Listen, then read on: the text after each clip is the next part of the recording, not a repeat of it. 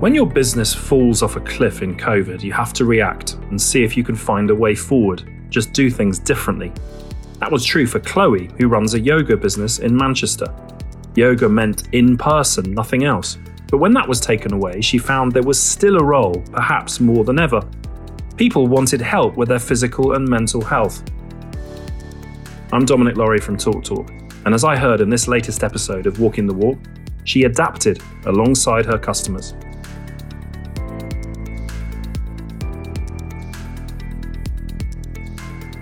So you've had an interesting lockdown because your job, being a yoga teacher, traditionally has been about exercising in close proximity with other people. so yeah, how how does how's it been for you? What what happened when the pandemic hit?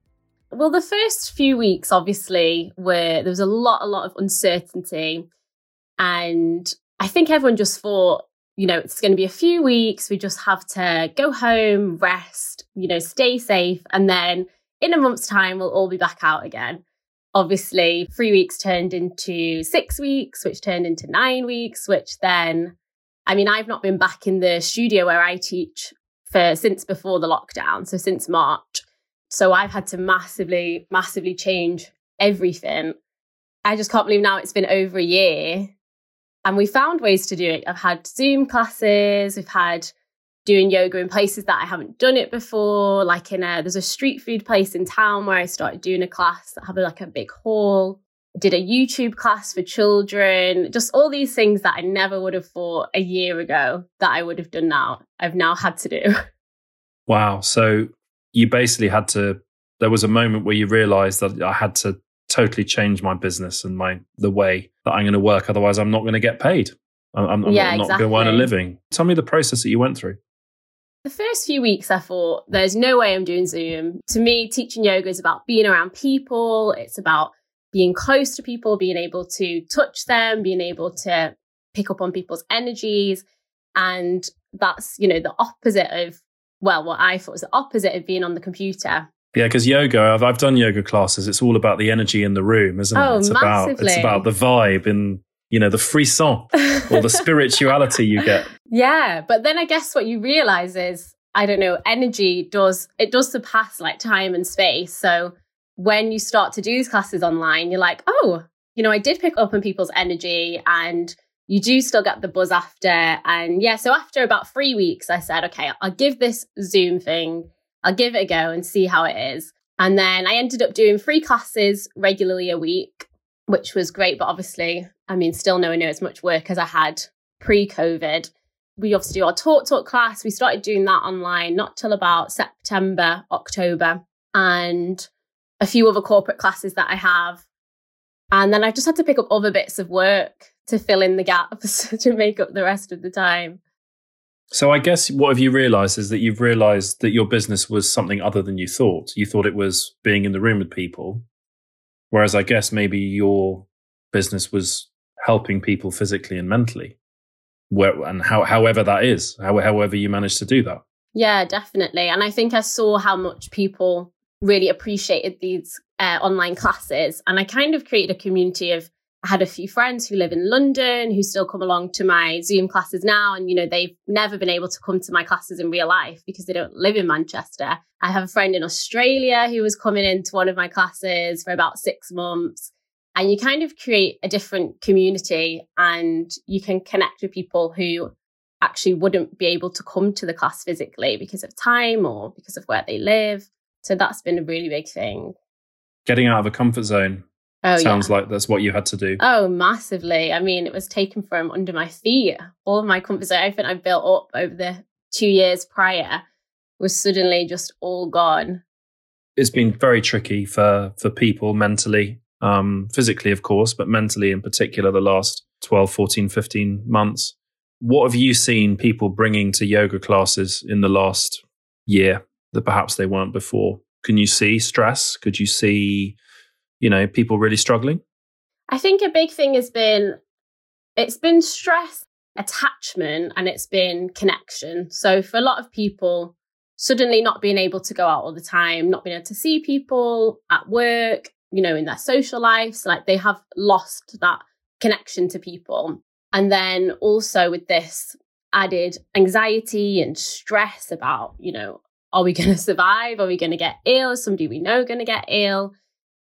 And then, like I said, attachment. So holding on like to their old lives, to saying, I want everything to be as it was. I want everything to go back to normal. And people have had to be able to adjust. And I've had that as a massive theme. At, least once a month, we say, okay, this week is about letting go. And for me, I always thought that I knew that, you know, you can't hold on to things, you can't be too material, you have to be able to let go. And then for me, this has been the biggest lesson of, oh, actually, everything can go, you know, all your work, all your routine can be taken away. And that's okay. You can let it go and you can find acceptance in that. And that's going to help to not have that stress, that anxiety, that attachment, that sadness that comes with when you feel like you've lost something. And it's instead realizing everything is transient and, you know, everything continues. It just finds a different way to continue. And you can keep these connections and this love that you have with people in a different circumstance. So yoga is highly relevant for the COVID age then, because oh, you, you have to detach yourself from from what you've lost and from a difficult situation, and that's its power, I guess. Yeah, definitely.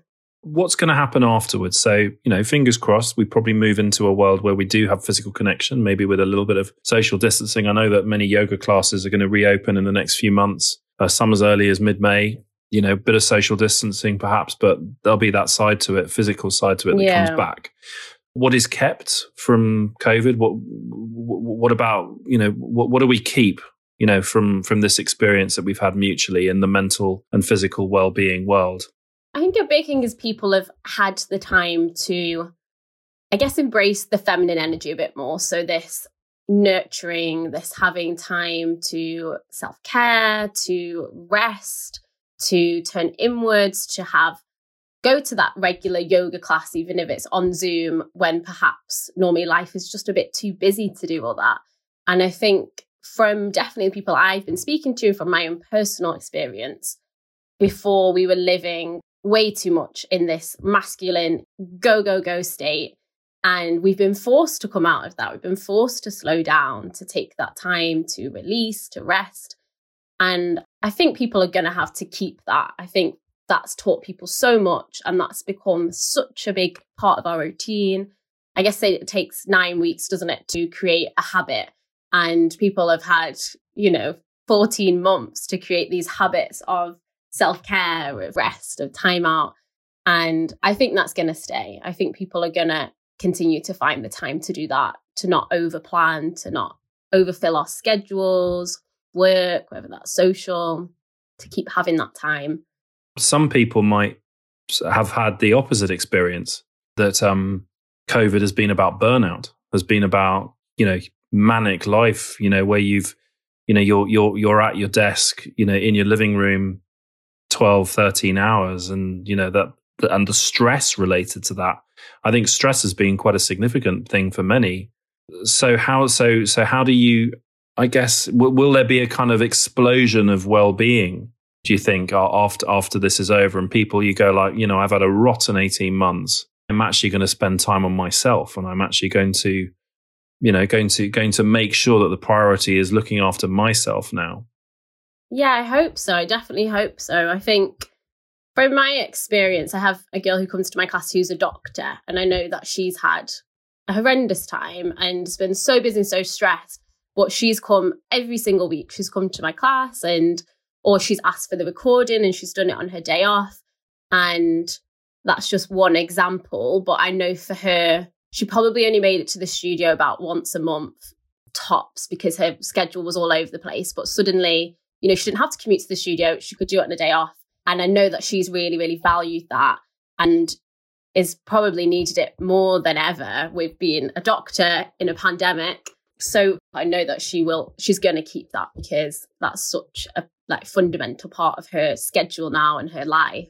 So maybe that's a thing that we've learned that we can fit things like this into our routine. Yeah. You don't have to travel across town to go to something or you know it doesn't have to be a big deal like Saturday is gym day or something and it can be like well you know you do a few exercises with your kids at 7:45 in the morning in front of the TV or whatever. So that I guess it's realizing the flexibility of your schedule can, you know, you, you really can do something for yourself at many moments in the day. Yeah, definitely. And I think the thing with yoga is it's it's realizing it's not just that hour that you take out of your day to be on the mat, to move your body.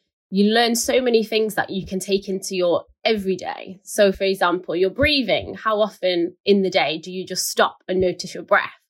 But in yoga, when I teach, I constantly say, How are you breathing? How are you breathing? Breathe in deeply, breathe out fully. And then I know for myself, then if I get into a situation where I'm feeling stressed, I'm feeling overwhelmed, I've got people messaging me on my phone, emails, bombardment, I just stop and I close my eyes and I just take a deep breath. And, you know, that's five seconds. That's it. That's all it needs. And suddenly, you know, your adrenaline goes down, your cortisol levels go down, you tap into that parasympathetic nervous system, and everything is just a bit more manageable. That's the main thing I hope that people get from yoga classes, from meditation classes, is that these little tools that you can just take into your everyday, every moment of every day. Yeah, so it is Mental Health Awareness Week this week. What can people do? There will still be, you know, many people will still have difficult moments for sure over the next six to nine months, 12 months, and people do anyway in life. What are some things, some tips that you can give people that they can implement in their lives to make measurable improvements to their mental health? There's so many different, just little things that you can do. So, the first one, as I said, just breathing. So, if you have an overwhelming moment, pause. If you want, if you feel comfortable to, maybe put your hand on your heart, and that's just going to help you to come out of your head, come into your body, and just take a deep breath. Another thing is just feeling your feet on the ground. So, if you're sat at your desk, you're stressed out, pause, feel your feet, ground to the earth. That's going to bring you back into this present moment because what is anxiety? Anxiety is worrying about the past or worrying about the future, even if it only lasts, you know, a minute.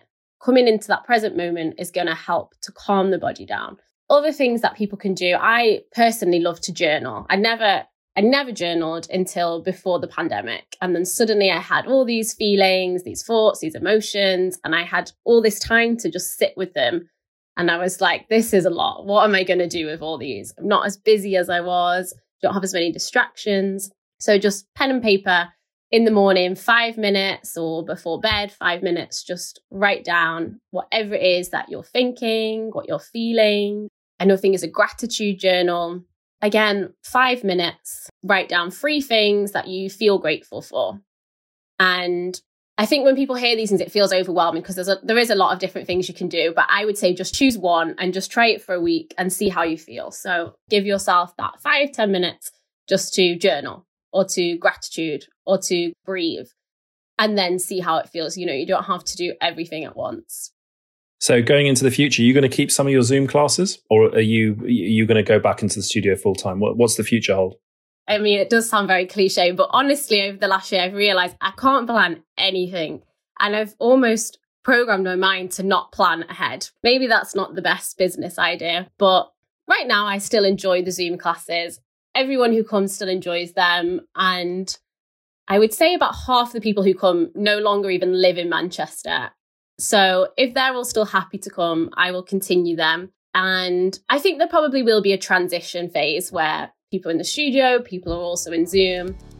But after that, whether people like look back on Zoom classes and laugh and think, I can't believe we did that, I honestly have no idea. But for now, I'm happy just to keep going with whatever is working. That's all for today. If you like the podcast, please subscribe in your podcast app. And if you have time, give us a review. If you have a suggestion or question, get in touch on Twitter at TalkTalk Group. You can follow us there or also on LinkedIn. Thanks a lot for listening.